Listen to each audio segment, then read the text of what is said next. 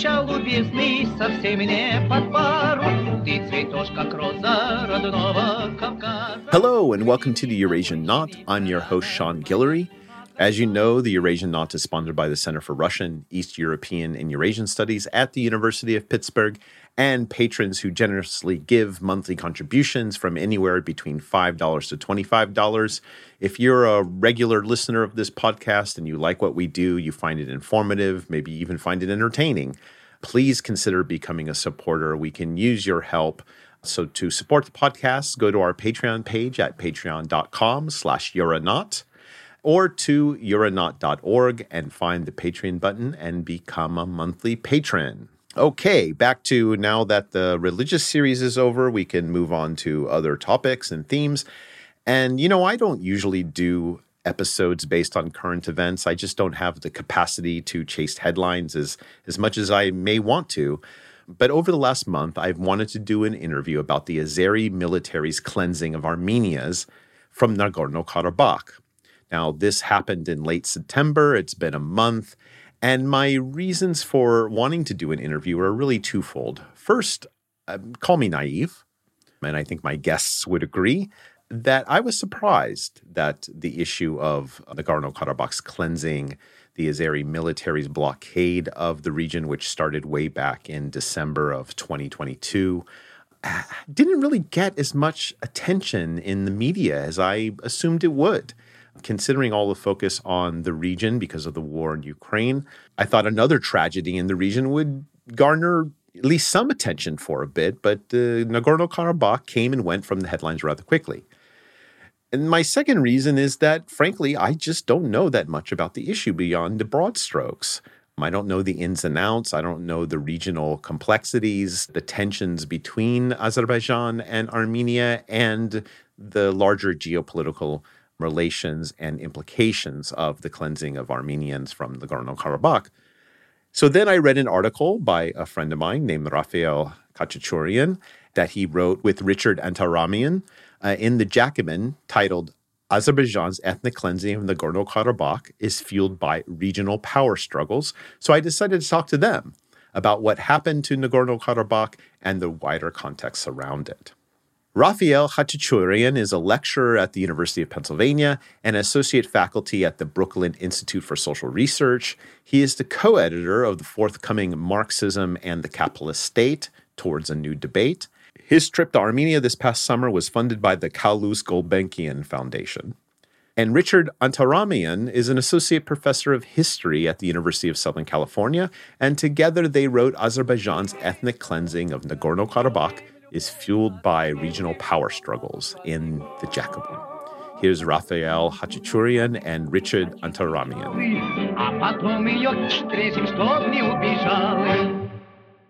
So it's, it's good to talk to you both. I've been thinking over the last couple of weeks, of course, since the news broke about the cleansing of Nagorno Karabakh, that I wanted to do some kind of interview about it, especially since, and this is something we'll talk about in a bit, the news attention to what has happened in Armenia and Azerbaijan and Nagorno Karabakh has not received the attention that it deserves, and certainly not the attention close to other conflicts that are occurring right now around the world. So, just to start off, Rafael, um, you're a political theorist, right? You write a lot about political and social theory. And Richard, you're a historian working on the Ottomans, Ottoman Empire. So I'm curious, you both co authored this article in the Jacobin titled Azerbaijan's Ethnic Cleansing of Nagorno Karabakh is Fueled by Regional Power Struggles. And I'm curious, considering that present day Armenian politics and the politics of the region aren't your main bailiwicks, what inspired you to write this article? Sean, thank you for having us both here and thank you for reading the piece. It's a really great question to get us started because I feel like in some ways being Armenian actually compels one to be to some degree involved and to pay attention to what is going on, no matter how much one might try to resist it. And as far as I remember, going back to some of the conversations that Richard and I initially began having was a few years ago, going back to the 2020 war between Armenia and Azerbaijan. I think that that's actually how we first connected was through both following these events on social media and at that time, both having serious questions about what that war was going to mean for Armenian statehood, Armenian politics moving forward, and also in many ways how that conflict actually mapped onto certain existing rivalries and tensions within Eurasia and, and within the Caucasus specifically. I think we were driven to write this particular piece having spent the next three years talking about what was going on and watching all these series of events unfold and being really dissatisfied with the way that what was happening was being covered. On the one hand, to the extent that mainstream analyses even covered the conflict, there was a kind of both sidesism to the issue that I think actually glossed over a lot of more interesting questions about what was happening within each respective society. And to the extent that Richard and I observed some of the more influential voices coming out of Armenian social media and Armenian media that were covering the event, in many ways, we were dissatisfied with the way that they were articulating certain, let's just call it what it is, nationalist positions on Armenian statehood, on greater Armenia, which we felt were becoming increasingly detached from the actual socio-political reality.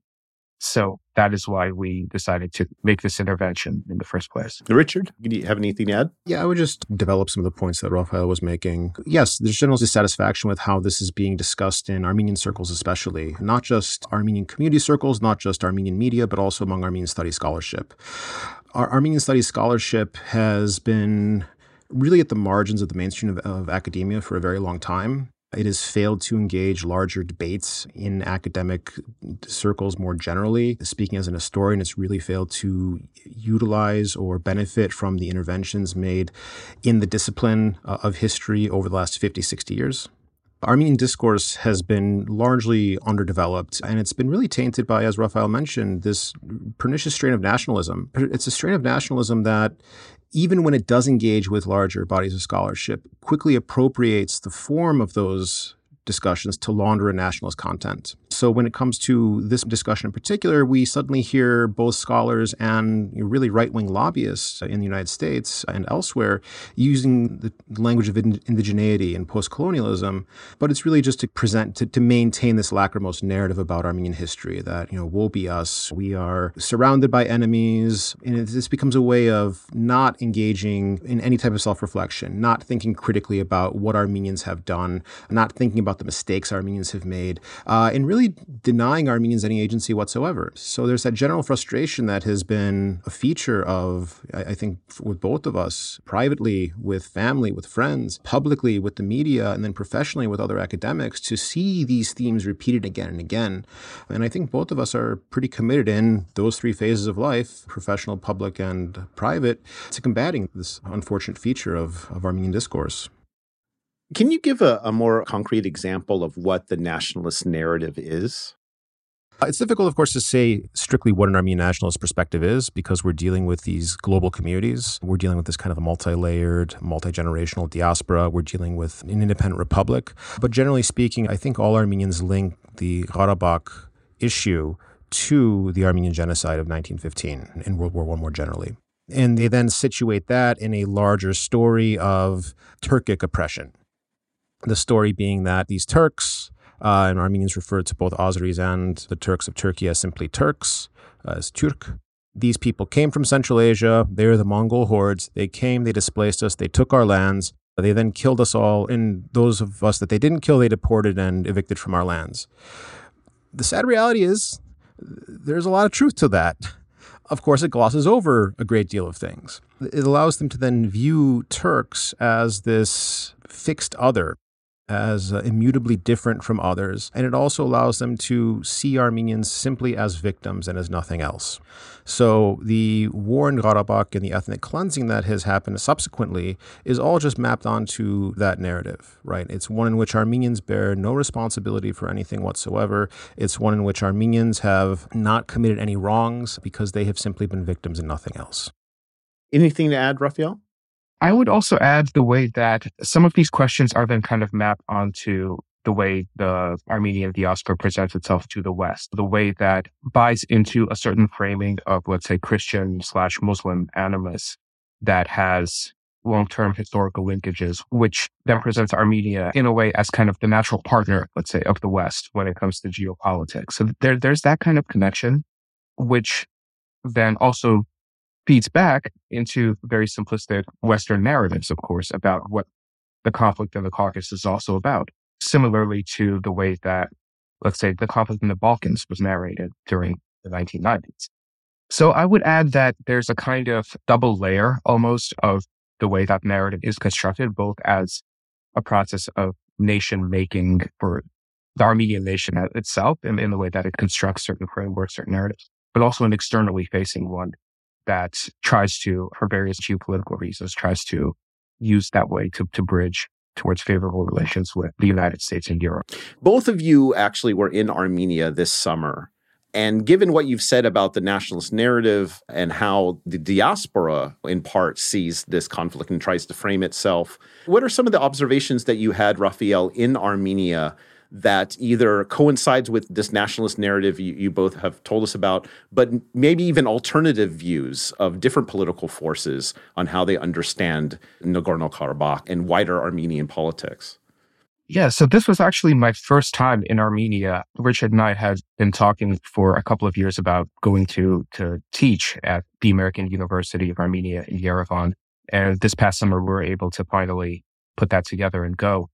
And it's a really interesting question that I've been trying to kind of think through for myself as well. I have another piece that's in the pipeline that is a, you could say more personal, but also situated reflection on what identity and national identity can mean in, in today's world coming out of this post-Soviet context. But I was struck by many things. One of them, of course, being the way that there's a kind of existential sense of dread in a sense about the constant looming threat of war manifesting itself. And I feel like many of the people that I spoke to and things that I observed reflect that, especially since 2020. At the same time, though, what's remarkable in that context is actually that people are still going about their normal lives. If you go out at Yerevan, let's say at nine o'clock in the evening, 10 o'clock in the evening in the summer, all the restaurants and the cafes are packed. There's just a ton of people living the nightlife. You don't get the sense that there's actually that perilousness, but nevertheless, it's still, it's almost like it's always looming there in the background and people are acting and living their lives almost in spite of it. So I think I could say a little bit more about nationalism and national self identity in that regard, but I would say that thing was one of the most striking elements of it for me. Is the government effective in mobilizing the population for them to be in tune with this or does the everyday life going about their lives act as a way to you know is difficult to penetrate in a way? From what i've observed and seen and read since then the government is actually not really trying to use karabakh to mobilize the population in any way. I think actually many armenians are skeptical if not hostile of the current pashinyan government and the way that they are that, that they've handled the last three years. But at the same time, there's also a sense that there's a lack of viable alternatives in the sense that right now it's been framed as a choice of Pashinyan versus the return of the oligarchs that were in power for the previous 20 years. So it's a very kind of difficult position. And I would say that there isn't necessarily resignation, but there is a deep seated skepticism about the political prospects moving forward. Richard, what are some of your uh, takeaways from from being in Armenia multiple times, of course? Much of what Rafael said, I agree with. That if you are in Yerevan for the most part, you're going to see the packed cafes, you're going to see consumption, uh, you're going to see nightlife, you're going to see what looks like pretty normal life. And really, if you go throughout the rest of the country, I think a lot of that holds as well. People are going about their days people are going to work. It's a poor country, so people have to work long hours, and that daily grind occupies the bulk of your life. But as you go further out a bit, the evidence becomes much more apparent and the, the war weariness becomes more palpable. So when you drive outside of Yerevan, you get onto not necessarily the main highways, but as you go to some of these smaller places or you go a little bit out of the way, you'll start to see immediately military recruitment signs on the side of the streets, very clearly targeting poor communities, offering them military career as a, chance for upper mobility, right? It's a lot like the National Guard going into a, a black and brown high school in the US. But as you're going by on these highways, uh, you'll see the cemeteries, and the cemeteries have these massive headstones for the souls, for the boys, these 17, 18, 19 year old boys who fell, massive gravestones in their honors. So that impression is indelible. Like it's been marked on the landscape and now on the geography of the country as well. Uh, as you start talking to more working class people, so even if you go into the working class dis- districts of Yerevan, you're going to find a bit more enthusiasm about the Pashinyan government than I expected. To Rafael's point, there's people just know that if Pashinyan goes away, the only alternative is the return of the oligarchs. And people hate them more than they hate Pashinyan. And that's really what's keeping Pashinyan in power right now. With respect to the war weariness, again, that is it's pretty apparent and you do see a lot of people who want peace. I noticed these last couple summers I've been in Yerevan versus the past, fathers are much more demonstrative in terms of expressing affection towards sons than I had ever seen beforehand. Beforehand it was I don't want to say cold, there's obviously this love that's there, but it's more unspoken, but it's much more apparent now. And it seems like people want to make clear that they value their sons more than they had previously. And that comes through sometimes when you're talking to people and they say, We just want peace. They want Karabakh, they want security, they want all of that, but they want their sons more than they want heroes. And that's an impression that is inescapable if you spend time in the working class communities of, of Yerevan and if you go out into the villages and talk to people, because these are the people who sent disproportionately their sons to the front lines. Yeah, I was going to ask about this class dynamic because, on the one hand, based on what both of you have said, the people who actually go into the military and go and fight in, in any conflict that flares up are the working class, the poor, just like in a lot of countries around the world, including this one. It's the poor echelons of society, levels of society that tend to serve in the military and fight. Eh, do you get then this strange phenomenon where the intelligentsia and the elite are more gun ho about the conflict than the people who actually have to pay the costs for it? Either of you can answer to that. And I'm, I'm curious about the class dynamics and the various views towards this. So, if you were to take the classic social breakdown of uh, Soviet and post Soviet society, where we have, broadly speaking, the, intelligentsia, and then we have the nomenclatura, and then we have the proletariat, in Armenia, historically, there has been a closer link between the intelligentsia and the proletariat than in most places. And I think a lot of that proves true even today. Now, to be sure, what constitutes the intelligentsia has changed considerably over the last 30 years. When the Soviet Union was falling apart, the independence movement in most of these countries, in Armenia especially, was led by the intelligentsia. So you're not hearing, uh, again, this intelligentsia has been flooded by a number of different uh, nationalists, uh, a number of different reactionaries over the last 30 years. Funding of Armenian higher education has, of course, plummeted like it has everywhere in the world, but especially you know, in a poor country. So you now have a lot of sycophants and others who are quickly rising the ranks of the higher education administration. But still, you don't really hear too many of them beating war drums or calling for renewed hostilities. Certainly there are some, but they're not very audible in the grand scheme of things. So I do think that relationship between the intelligentsia and the, the, proletariat has proved quite resilient. And I think that manifests in their joint support for Pashinyan still because they remain both ve- vehemently opposed to the restoration of the oligarchy. I would just add to, to Richard's point that thinking about Pashinyan and sort of, I, I've been trying to think a little bit about the social base of Pashinyan and the Civil Contract Party. And it's not only the intelligentsia and the proletariat, people in working class areas and rural areas, but it's also, I guess, what you would call the segments of the white collar sort of middle class or PMC to the extent that we can use that term given all of its problems. But I do think that there is a significant kind of strata of the population that see in Pashinyan, or at least had hoped to see in him, a step away from the kind of oligarchic 20 years and the ability to link up Armenia to greater regional interconnectivity and even a kind of a global interconnectivity that initially kind of spurred those hopes that that party would promote greater democratization, would prevent the return of the oligarchs.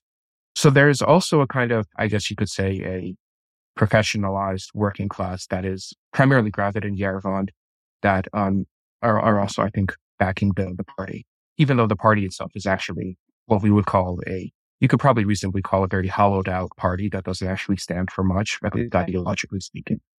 If I may put on my historian's hat for a minute, To give some context to people who aren't familiar with Armenian politics, in, in 2018, Yerevan uh, was gripped by a series of street protests. These then spread to other parts of the country, and they were, at the end of the day, led by Nikol Pashinyan, who was a long-time oppositionist journalist.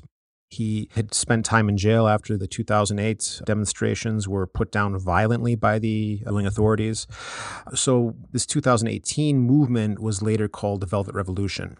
So it's this movement, and as Rafael said, it, it it brings together the parts of the intelligentsia. It brings together a large swath of the proletariat. In fact, when I was watching the demonstrations and watching everything unfold, there were a couple of different moments where I knew it was going to be successful. The first was when Pashinyan uh, was taken into custody in the midst of all of this, and his people announced that we're still going to gather at the main square in Yerevan, Republic Square, at a particular time.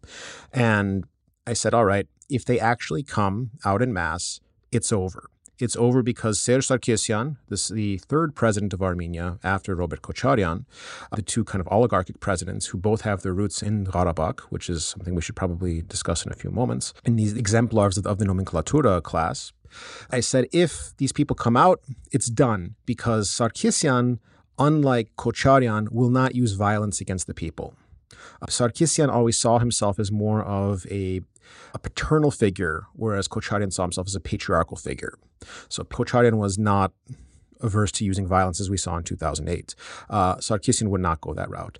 The second, so w- once they came out, I'm like, it's done because Sarkisian's not going to go to the lengths he needs to maintain power. A second part where I knew it was for real was the day after that, there were a number of wildcat strikes that broke out across Yerevan in the working class districts, Malatya, Sebastia, these other places, and in um, industrial towns like Abovyan. These wildcat strikes just happened. And again, at that point, you knew that they not only ran the streets in Yerevan, they ran the streets everywhere, and that it was done. So we had this massive so called revolution that happened. And this movement did, in fact, have revolutionary potential. The issue, however, is that Pashinyan proved himself in the succeeding months, years, to be, as a young analyst in Yerevan, Sona Baldrian, recently wrote in an article for Left East, center right and neoliberal. They quickly instituted a flat tax rate they really played up the tech sector, this burgeoning tech sector, and using that, as Rafael was mentioning, as this kind of counterweight within their coalition to neutralize some of the more left wing elements of the party. Pashinyan also had to utilize, now coming back to your question about how the government uses Karabakh or uses that to mobilize the population or engage in politics, it's much less visible after 2020, but before the war, it was pretty obvious what they were doing. Because they came in with this you know, kind of vanguard street movement, color revolutionary, et cetera, in post-Soviet space, this you know rings a lot of alarm bells for some people. So they felt a need to not be seen as, you know, Soros Sorosagan, you know, of the Soros group.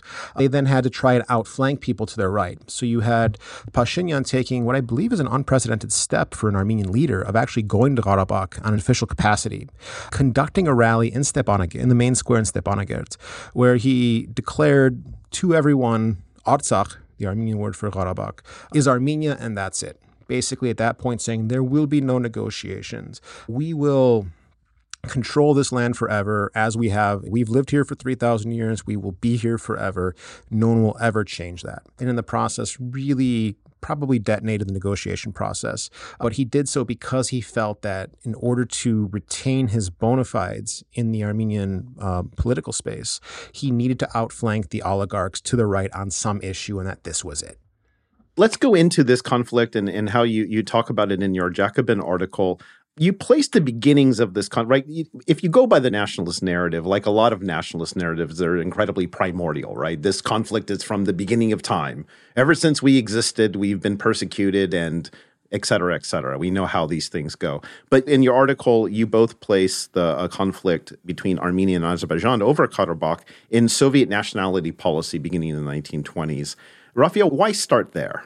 We really wanted to emphasize this point precisely for the reason that you state is that we want to push back against primordialist narratives about indigeneity, about narratives where people have been in that particular region since time immemorial. And this is kind of part of a single linear narrative that can be traced up through classical antiquity and even beyond.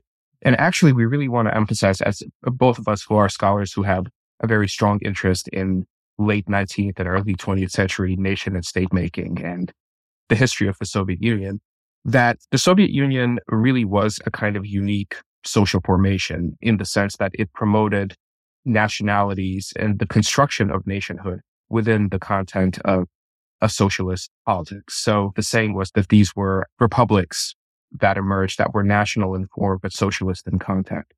The reason for why that needs to really be explored is that the Caucasus is, of course, one of the most ethnically and religiously and linguistically diverse regions in the world. And the Bolsheviks, I think, had a number of reasons for why they first kind of allocated Nagorno Karabakh, which was a region that was 95% ethnically Armenian, to Azerbaijan rather than to Armenia. And of course, there's also a period between the 1920s and 1936 when Armenia, Georgia, and Azerbaijan actually existed as a single Transcaucasian federation. So there's more to that history there as well. The Bolsheviks essentially decided to, you know, driven and mobilized by a certain ideology, I guess you could say, of modernization. They expected that national identity formation would then help push so-called traditional peoples through these stages of development more rapidly towards socialism and then communism. And by linking Nagorno-Karabakh, which was traditionally a rural region, and as, as Richard likes to point out, it was one of the centers where Armenian quasi-feudal practices persisted even in, in, into the modern period. The Bolsheviks had decided that if, if we were to link it to Azerbaijan and Baku, which was, of course, the economic powerhouse of the Caucasus at the time and was itself 20% Armenian, including the pre-revolutionary kind of the, the upper echelons of industry and finance were, were Armenian. They hoped then to kind of spur this process of development that would then proletarianize the region as a whole. So at the same time, I think there was also the expectation that gradually nationalist sentiment would erode as the people of different ethnicities cohabitated with each other within this kind of socialist political framework. And uh, gradually that traditional family and clan ties would break up. So there was a, a kind of ideological component, you could say, of proletarian internationalism that connected to an ideology of modernization and developmentalism that I think affected some of the Bolshevik calculus of that period. Probably in addition to the idea that if you were to divide certain ethnicities across borders, even within that framework, they would probably would also be more easy to govern and it would actually prevent kind of the formation of counter-revolutionary nationalist movements that the Bolsheviks were having such a difficult time crushing in 1919 up through 1922 or so. Yeah, you know, Richard, the thing about this Bolshevik modernization, using promoting nationalism on the one hand, but squashing nationalist movements on the other, with Armenia, you also have a population that experienced a genocide, who lived through a genocide a mere decade before. And that genocide, of course, committed by Turks, by Turkey. And as you said earlier in the beginning, that um, Armenians conflate Azeris with Turks. So, in the context that Rafael just talked about with the nationality policy, what role did the lingering effects of the genocide figure into this, if at all? It's difficult to give a, a direct answer. So, the Armenian Republic that comes into being in 1918, 1920, which is later Sovietized. From one perspective, one could say that Sovietization was mercy because you have a country that is flooded with refugees, flooded with survivors, flooded with broken families. Disease and famine are widespread. And oh, by the way, it's fighting with three of its neighbors. It's engaged in wars with Azerbaijan over these questions of Nakhichevan and uh, Karabakh. It's fighting with Georgia over the, what are the northern provinces of Armenia and the southern provinces of Georgia. And it's fighting with an invasion by the Ottomans and later then also by the uh, Ataturk and the Turkish nationalists to describe the state of affairs as precarious would be a, a, gross understatement. So when Sovietization actually happens, it, it ends the war, right? It brings that peace that even people today are asking for. After that, it's difficult to say that genocide really features prominently in, I mean, it's there, but it's unspoken. And it's difficult to say that this is playing any kind of role politically, et cetera, in terms of dictating how things unfold, how things operate, et cetera. The only thing we can really point to politically is that because you have broken society, it's probably easier for the Soviets to build it in a Soviet idiom than it would have been in other places. That the social roots, the social structures that have been in place beforehand that would have a counter revolutionary tint simply don't exist in the same way that they would have other places. And to Rafael's point, and the one that I like to make as much as I possibly can, the dying embers of Armenian kingdoms, of Armenian feudalism, exists into the 20th century, into the 19th and 20th centuries in two places. One is in Cilicia in the Ottoman Empire, the other is in Artsakh or, or Karabakh, where you had these things. And so this probably factors in greatly, I think, into the Soviets' decision, although we don't see it reflected in the documents that we have available to us. But it has to figure somehow into their decision to incorporate Karabakh into the Azerbaijani Soviet Socialist Republic, simply because if there was any Armenian political force that you needed to dilute, it would have been that. But with respect to the genocide, we really don't see it emerge in Armenian public discourse until the 1960s with the uh, 50th anniversary commemorations in 1965. These are aided by a couple of different things. So, again, if Armenia is basically in ruins as of 1920, 1921, that's probably the state of affairs for the bulk of the Soviet Union after the Second World War. And Armenia suffered almost as much as any other Soviet Socialist Republic in terms of people lost. So, one of the things that the Soviet Union does in the wake of this tragic loss of life is they go to Armenian diaspora communities and they try to encourage people to, you know, repatriate. And listeners can't see, but I have very visible air quotes that I'm still using because these people are not repatriating to a home of theirs. They're not repatriating to a land where their dialect of Armenian is spoken, where their versions of Armenian cuisine are cooked. They're coming to an essentially foreign land. And the only thing that really links them is an abstract sense of being Armenian. So a lot of these people who are coming are themselves genocide survivors. They are the children of genocide survivors. And they bring with them a collective memory that has been preserved in diaspora communities, which they're then bringing and then connecting with, again, this kind of silent, unspoken collective memory that's been in the elephant in the room of the Armenian Soviet Socialist Republic now for 30, 40, 50 years. So they bring that with them.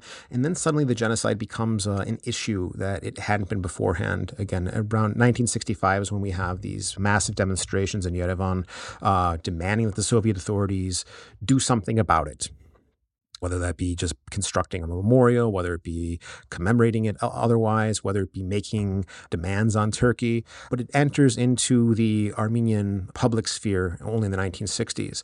But this does operate, I think, at the foundations of a lot of the subsequent public discourse that we have in the Armenian Soviet Socialist Republic and in Karabakh as well. Therefore, would eventually then, when we get into the 1980s, kind of connect with what we see happening in Karabakh.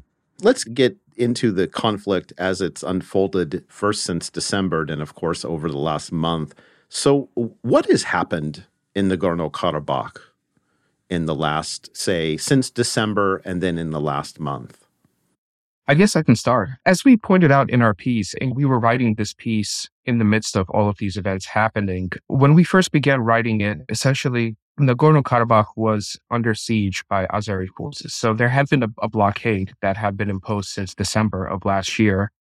And prior to then, of course, you had the 2020 war in which Azerbaijan took all of the surrounding territory that the Armenians had essentially established after 1994 as a kind of buffer zone around Nagorno Karabakh.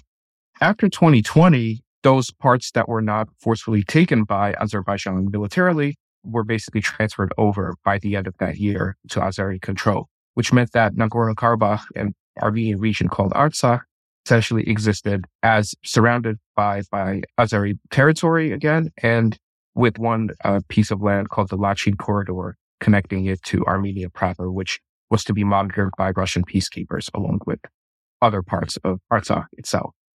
Over the past month, at some point, there must have been a political decision made by the Aliyev regime that they no longer had really any reason or any incentive for prolonging negotiations or for essentially waiting this conflict out any longer. I think for a number of reasons that we can discuss, they saw that this was their moment to actually now take over Nagorno Karabakh or Artsakh to go into Stepanakert, which is the capital of that area, and essentially to kind of end Armenian political rule there, or that had existed in this semi sovereign, uh, you could say, form since 1994. As we were writing this piece, that was already in the process of happening. But what really became immediately apparent was that there was also going to be a massive outflux of refugees from the area.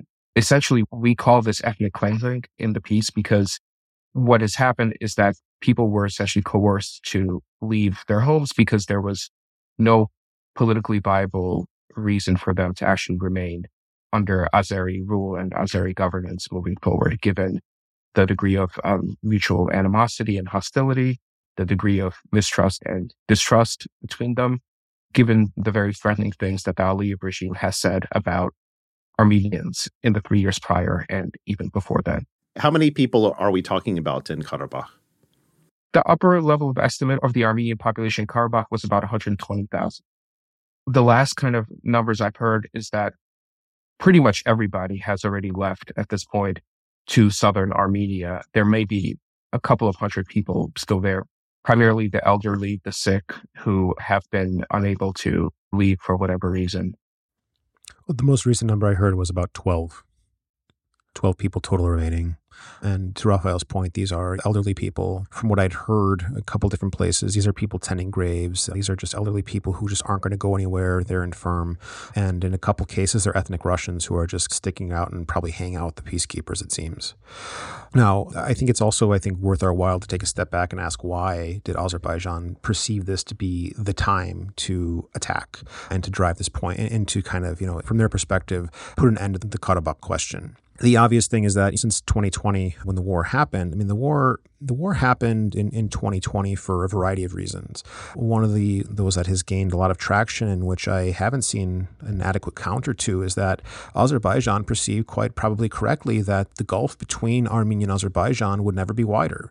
Azerbaijan has declining oil production. It is an authoritarian regime, so it has consciously avoided diversifying the economy in order to preclude establishing competing centers of power within the economy and therefore politically. So as its oil reserves begin to dwindle and and as the Aliyev regime bases of support begin to wither as well, they needed to make good on this promise to punish the Armenians. This uh, kind of really grotesque anti Armenian sentiment has been the one thing that the Aliyev regime has been able to consistently mobilize to legitimize itself within the arena of Azerbaijani politics. It has, for the last decade at least, if not longer, had a military budget that has outstripped Armenia's national budget and in recent years also. So there had been a flare up of tensions in 2016 when it appears Azerbaijan tried to launch the kind of offensive that it did successfully in 2020. It was an, an aborted attempt and a catastrophe, if anything. What became clear then is that they were going to be using drones, and they started importing in large numbers drones from Turkey and from Israel. The Armenians, because you had an oligarch regime that thought that it didn't have to do anything, that just believed that its military prowess was all it needed. Bear in mind, too, that the second and third presidents of, uh, of Armenia were veterans of the Karabakh War. And they also felt that, you know, through their persona alone, that this was sufficient to provide security to Armenia. And more practically, they had basically sold out Armenia's economy to Russia in exchange for security guarantees. But what Azerbaijan perceived in 2020 is that, one, as I said, the Gulf is now greater than it's ever been. They have these drones that they can use to knock out entrenched Armenian positions, right? Because they proved unable to do so in 2016 with more conventional methods. So they attacked, and in 44 days, they won this sweeping victory. Now, since then, of course, Russia has tried to continue to maintain the, the balance of power between Armenia and Azerbaijan. It had been the primary weapons dealer for both of them. It had untold influence in both countries in terms of economics. Russia simply being there really does resolve a lot of the social tensions in both countries, uh, simply because Russia becomes a place to which uh, both Armenia and Azerbaijan are sending untold numbers of labor migrants who are then able to send remittances back to their homes. And that basically supplements shortfalls in the budget, the inability of either Armenia, the unwillingness more so of Azerbaijan, the inability of Armenia to provide basic services, this is covered by these remittances in, in large number and in many respects. So Azerbaijan has, since 2020, tried to tilt the balance of power, but for the first year or so, was cautious, didn't want to provoke Russia, didn't want to didn't really try much. It made a couple of small incursions into Armenia in order to expedite the border delimitation process, which is now underway. Right, we didn't have this border delimitation beforehand because of the war and the fact that the Armenians had occupied these territories outside of Karabakh, expelled the local population, so they could create what was for them a so-called security belt. So now Azerbaijan is trying to force the issue, makes these small incursions into Armenia in, in different times in 2021 and 2022. But as I said, for the most part, being very cautious. Russia's invasion of Ukraine, however, has proven an obvious disaster for Russia. But it has led to Russia's ability to influence the region has waned considerably as a result, due in part to sanctions, due in part to any number of other things. Russia's ability to pull the levers in the Caucasus is really is not what it was beforehand. And what Russia has now come to understand is that because Azerbaijan has unfettered support from Turkey, unqualified support from Turkey, Turkey now calls a lot of the shots within Azerbaijan.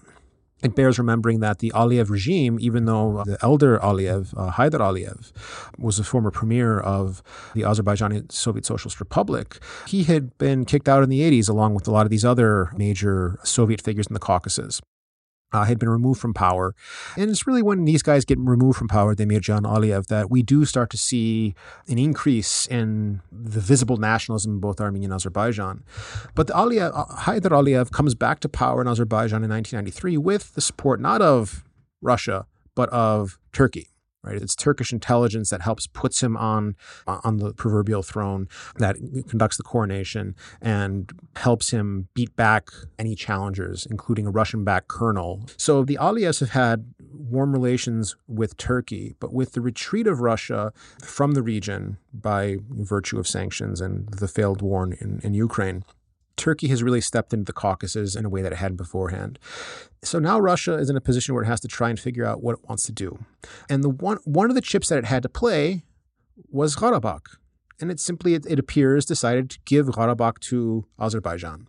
Based on what we've heard from both Azeris and Russians, it appears that there was coordination between the peacekeepers and the Azeris in terms of preparing this last offensive that ended the Armenian presence in Karabakh. And it appears that Russia is now simply trying to get it, it sold Karabakh in order to buy a place on the ground floor of the new Turkish Azeri partnership in the Caucasus, which it appears is going to be the regional player for at least the medium term. So, what about the other geopolitical players in this? So, we have Turkey, we have Russia. What role are Western nations? Because I've been seeing on social media things about Western lobbyists and or lobbyists in, in the West, Azeri lobbyists mostly, the oil issue of Baku, of course. How does this play out geopolitically? So this is a, a, conflict in which I think a lot of different parties have their hand in, but there's no clear one party that's calling the shots. In terms of the West, I think we have to disentangle, of course, Europe and the European Union from the United States, first of all. So in terms of the European Union, last summer, the European Union signed an agreement with Ilham Aliyev, president of Azerbaijan, in order for Azerbaijan to now begin to supply a greater amount of natural gas to Europe. This is one of the fallouts of the Russian invasion of Ukraine, the way that the search for energy is now directing European powers, European countries to other various sources. Azerbaijan still supplies a very, very small portion of natural gas and oil to the EU, but the infrastructure is there, at least in theory, for it to begin supplying a greater amount. The oil and gas pipelines essentially come out of Baku, circumvent Armenia for very clear political and historical reasons, travel through Georgia and then into Turkey. So it's the kind of Baku to Tbilisi Anatolia pipeline and then into the Mediterranean. So European powers have a certain reason for why they're not going to, I think, impose particular sanctions or any kind of extraneous penalties on Azerbaijan. I think the question of United States is a little different because the U.S. doesn't really have, I think, as immediate of, a, of an energy interest in the region. But the U.S. does supply weapons to Azerbaijan, and essentially since I think roughly about 2001 or 2002, there's been a kind of pattern where almost annually there's been a kind of waiver of a certain provision that would prevent the United States from supplying weapons to countries where there's a kind of ongoing conflict. But in certain cases, there are exceptions of which Azerbaijan has been previously waived. There's some talk, I think, in American diplomatic circles of actually so, so that was not extended this year. And I think that there's some talk now of potentially not extending that waiver so long as Azerbaijan takes that hostile position towards Armenia and continues to threaten a regional conflict, a broader regional war. And the other consideration is, of course, that the United States is involved in the region insofar as it's trying to constrain Iran.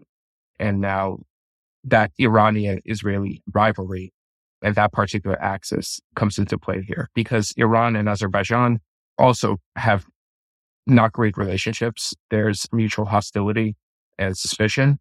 And the question that I'm interested in, of course, now this conflict in Palestine is adding another even more complicated sort of layer or dimension to the issue. But the extent to which the United States will continue to really maybe speak harshly, but not really do much about Azerbaijan is the extent to which it's helping them keep a lid on Iran and Iranian influence in, in the area. So there, there are a few different kind of patterns to try to map out here. The only thing I think worth noting here is that to build on Rafael's point, this tension between Iran and Azerbaijan, Iran is actually home to the largest Azeri population in the world. There are more Azeris living in Iran than there are in Azerbaijan. These people, as far as we can tell, tend to be better integrated into Iranian society than we would uh, otherwise think, right? There's certainly a structurally ethnic Persians benefit more in the grand scheme of Iranian politics. But the Azeris are far from marginalized and they have uh, produced a number of major leaders. Azerbaijan has, however, at different moments, and of course with American and likely Israeli backing as well, uh, tried to stoke nationalist sentiment, ethnic sentiment in northern Iran to try and uh, destabilize the regime. Uh, and I think this is where Iran really takes a lot of issue with Azerbaijan, beyond just being regional competitors, beyond uh, the fact that Azerbaijan is basically uh, indistinguishable from Turkey in, in certain areas uh, right now, which of course has been a regional rival of, of Iran for you know, decades. So what we have seen recently is Iranian social media channels have been suggesting that should Azerbaijan launch an invasion of Armenia, which Azerbaijan has been threatening for a couple of different reasons. One, Azerbaijan part of the, the Russian brokered uh, peace uh, ceasefire rather in, in 2020 was to unblock roads between uh, Armenia and Azerbaijan in order to make it such that they could both be kind of integrated into a Russian economic zone more seamlessly. Azerbaijan has interpreted this as granting them a sovereign corridor through Armenia that they are calling the Zangezur corridor. Turkish politicians, including President Erdogan, have been very vocal in demanding this from Armenia. And now that Karabakh has been depopulated, this becomes the next place where you can focus anti Armenian sentiments in order to distract the population from its own kind of uh, social and political problems. To that point, as I said, Iran, through its social media channels, has been suggesting that should Azerbaijan try to punch this hole through southern Armenia to connect it with its exclave of Nakhichevan, which shares a border with Armenia, Iran, and Turkey. If Azerbaijan tries this invasion, that Iran will intervene in order to preserve its border with Armenia, which is a lifeline for Iran, not as much for Iran as it is for Armenia, but is certainly very, very important for Iran, but that they will also do so to defend their regional interests vis a vis Turkey and Israel. Were you both surprised by the international reaction to the depopulating or ethnic cleansing of Karabakh? I will say I was. Maybe I'm just naive, but I expected, since there's so much attention on the region, on Ukraine, that another tragedy happening in the region would get far more attention. And from my estimation, it just didn't happen. I don't know if you have what your feelings are. Either of you can start on that. I think I was not surprised because, uh, for me at least, that was pretty clearly how things were going to go by 2020 or a- after the 44 day war. Because one of the things that was very clearly stipulated in that agreement mediated by Russia was that Russian peacekeepers would only be in the region for five years. And both of the parties, both Armenia and Azerbaijan, had the capacity after five years to unilaterally call for for the withdrawal of Russian peacekeepers after that period. So already then it was very clear that Russia did not really intend to be in that role. And one could very easily then see Azerbaijan doing that in 2025, if not sooner. And at that point, then it became clear that given the way that the Armenian relationship to Azerbaijan has been since the 1990s, and given the kind of dimensions of that 44 day war, there was really no way that Armenians in Nagorno Karabakh would be able to stay there or would want to stay there at that point. I think what I had expected potentially, and this is something that I was quite worried about, was that the level of bloodshed would be much greater than it even was if Azerbaijan decided to move into the region full force and take Stepanakert.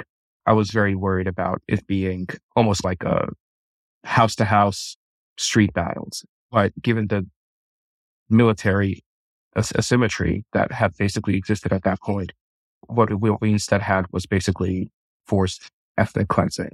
Richard, what about your reaction? In terms of a uh, popular reaction to it, I was unsurprised by its absence. If you think about Armenia, Armenia doesn't factor into anyone's geopolitical calculus. It's just the sad truth, as I've said in jest to people. Ar- Armenia's two main exports, or uh, the two things it can export, are the tufa stone that Rafael mentioned beforehand when discussing Yerevan's architecture, and chess players. There's not a whole lot else there that is going to capture the attention of policymakers in DC, Brussels, or elsewhere. Moreover, the parts of the American foreign policy establishment that have access to the media or to policymaking circles, they tend to no matter if they're Democrat, Republican, whatever, they tend to agree on a couple of different things. One, Iran is bad. Two, Russia is bad. And Armenia, by virtue of things beyond its control, is in that neighborhood and has to have relations with those people, whether people in DC or Brussels want it or not. When you have Armenians being subject to violence, it doesn't register. There's there's nothing that people can grab onto and say this is something we should care about. Uh, I mean, you could say the same thing about Yemen. Yemen probably features a bit more prominently in the geopolitical calculus of DC, but people there are being slaughtered and there's no coverage of it whatsoever. Even in places that do feature into the geopolitical calculus, Kurds are getting massacred all the time. There's all this war conflict, ethnic cleansing going on, and it just doesn't go anywhere because either the, the population is just not primed to understand what's going on there, uh, primed to hear what's going on there, or for whatever reasons. But uh, for those reasons and others, I, I was completely unsurprised by the lack of coverage.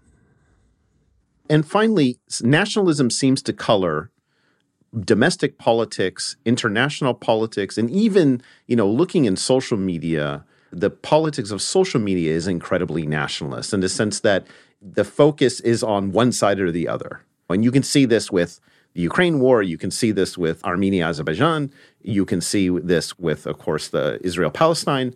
And also, nationalism is a function of a lot of domestic politics, whether it's the United States, Europe, or the former Soviet region. What are your thoughts on this nationalist moment that we're living in? Are we living in a new nationalist moment, or has nationalism that is coming out now been sublimated to a large extent by the Cold War and then, of course, the end of the Cold War? Sure. I, I have some thoughts. Actually, Richard said something interesting to me the other day, which is that one of the things that we can notice is that obviously there's a kind of greater fracturing of the post Cold War order that's happening since 2011, maybe since 2008. But all of these very legitimate social grievances that have emerged out of the that triumphal neoliberal global order are now being articulated in a nationalist fashion or in a right or far right fashion. So one of the questions for us is what does it actually mean to be internationalist in this moment? Given the kind of general disarray of the left on a global scale and kind of the very uneven way, let's say to put it mildly, that liberalism has fared and has handled all of these conflicts. I do want to say something specific that I've also been thinking about in terms of Azerbaijan, because one of the things that we mentioned in our piece is what is the future of the Aliyev regime and what is the actual kind of durability or stability of this form of post-Soviet authoritarian rule that has emerged since the 1990s?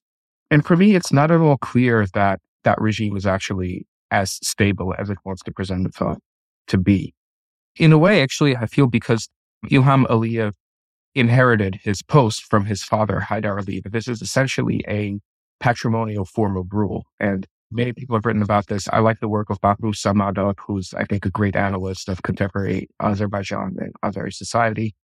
But if the regime lacks what we can call an organic ideology. That is an, an ideology that actually links the ruling elites and the kind of different class fractions that they represent to an overall, let's say, national sense of history and ideology and all of the kind of different apparatuses that entails. If it no longer has the Armenian question as that unifying question that it has been since the 1990s, how stable is it is, is one question. And the other question is how much did that emphasis on the Armenian question actually open up a can of worms that will, it is not capable of walking back at this point for fear of losing domestic legitimacy, for, for fear of having right. all of those internal contradictions of declining energy production as the world shifts from fossil fuels to green energy, social inequality that is very typical of this kind of very glitzy buildings going up in Baku at the same time as kind of conditions in rural areas are, are poor. If that Armenian question no longer has that kind of unifying role, and, you know, Aliyev is milking it for all he can, just in the way that he's been parading around Stepanakert, uh, completely empty city just two days ago.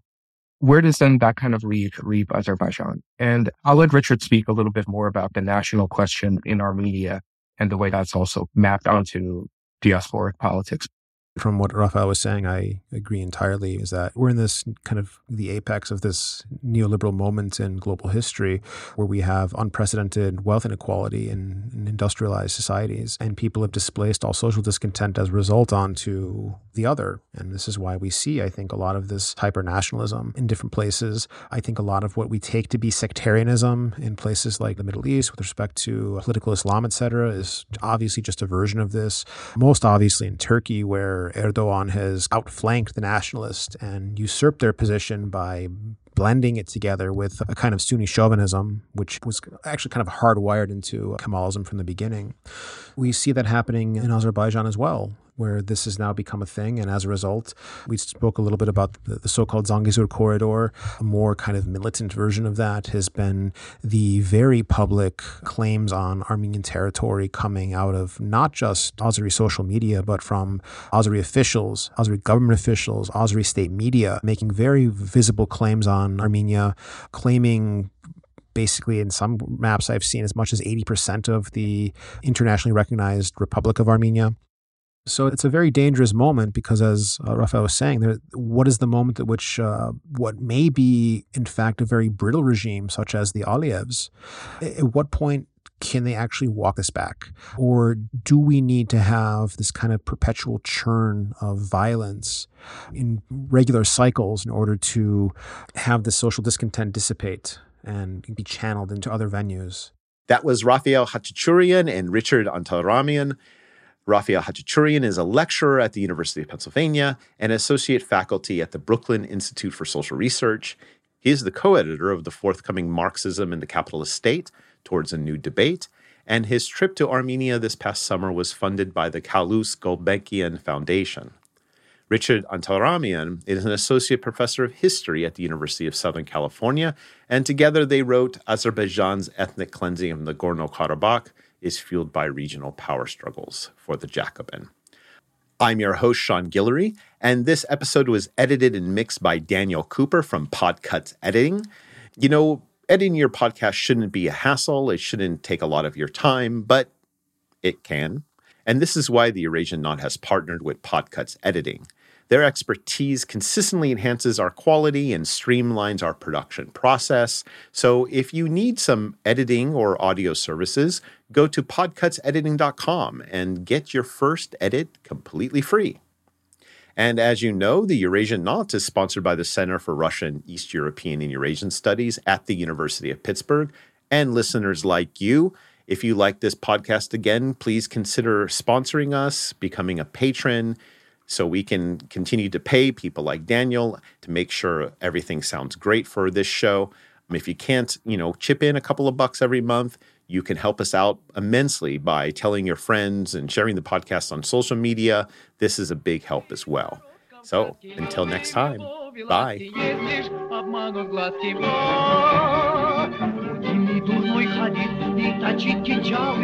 а потом ее к чтоб не убежала.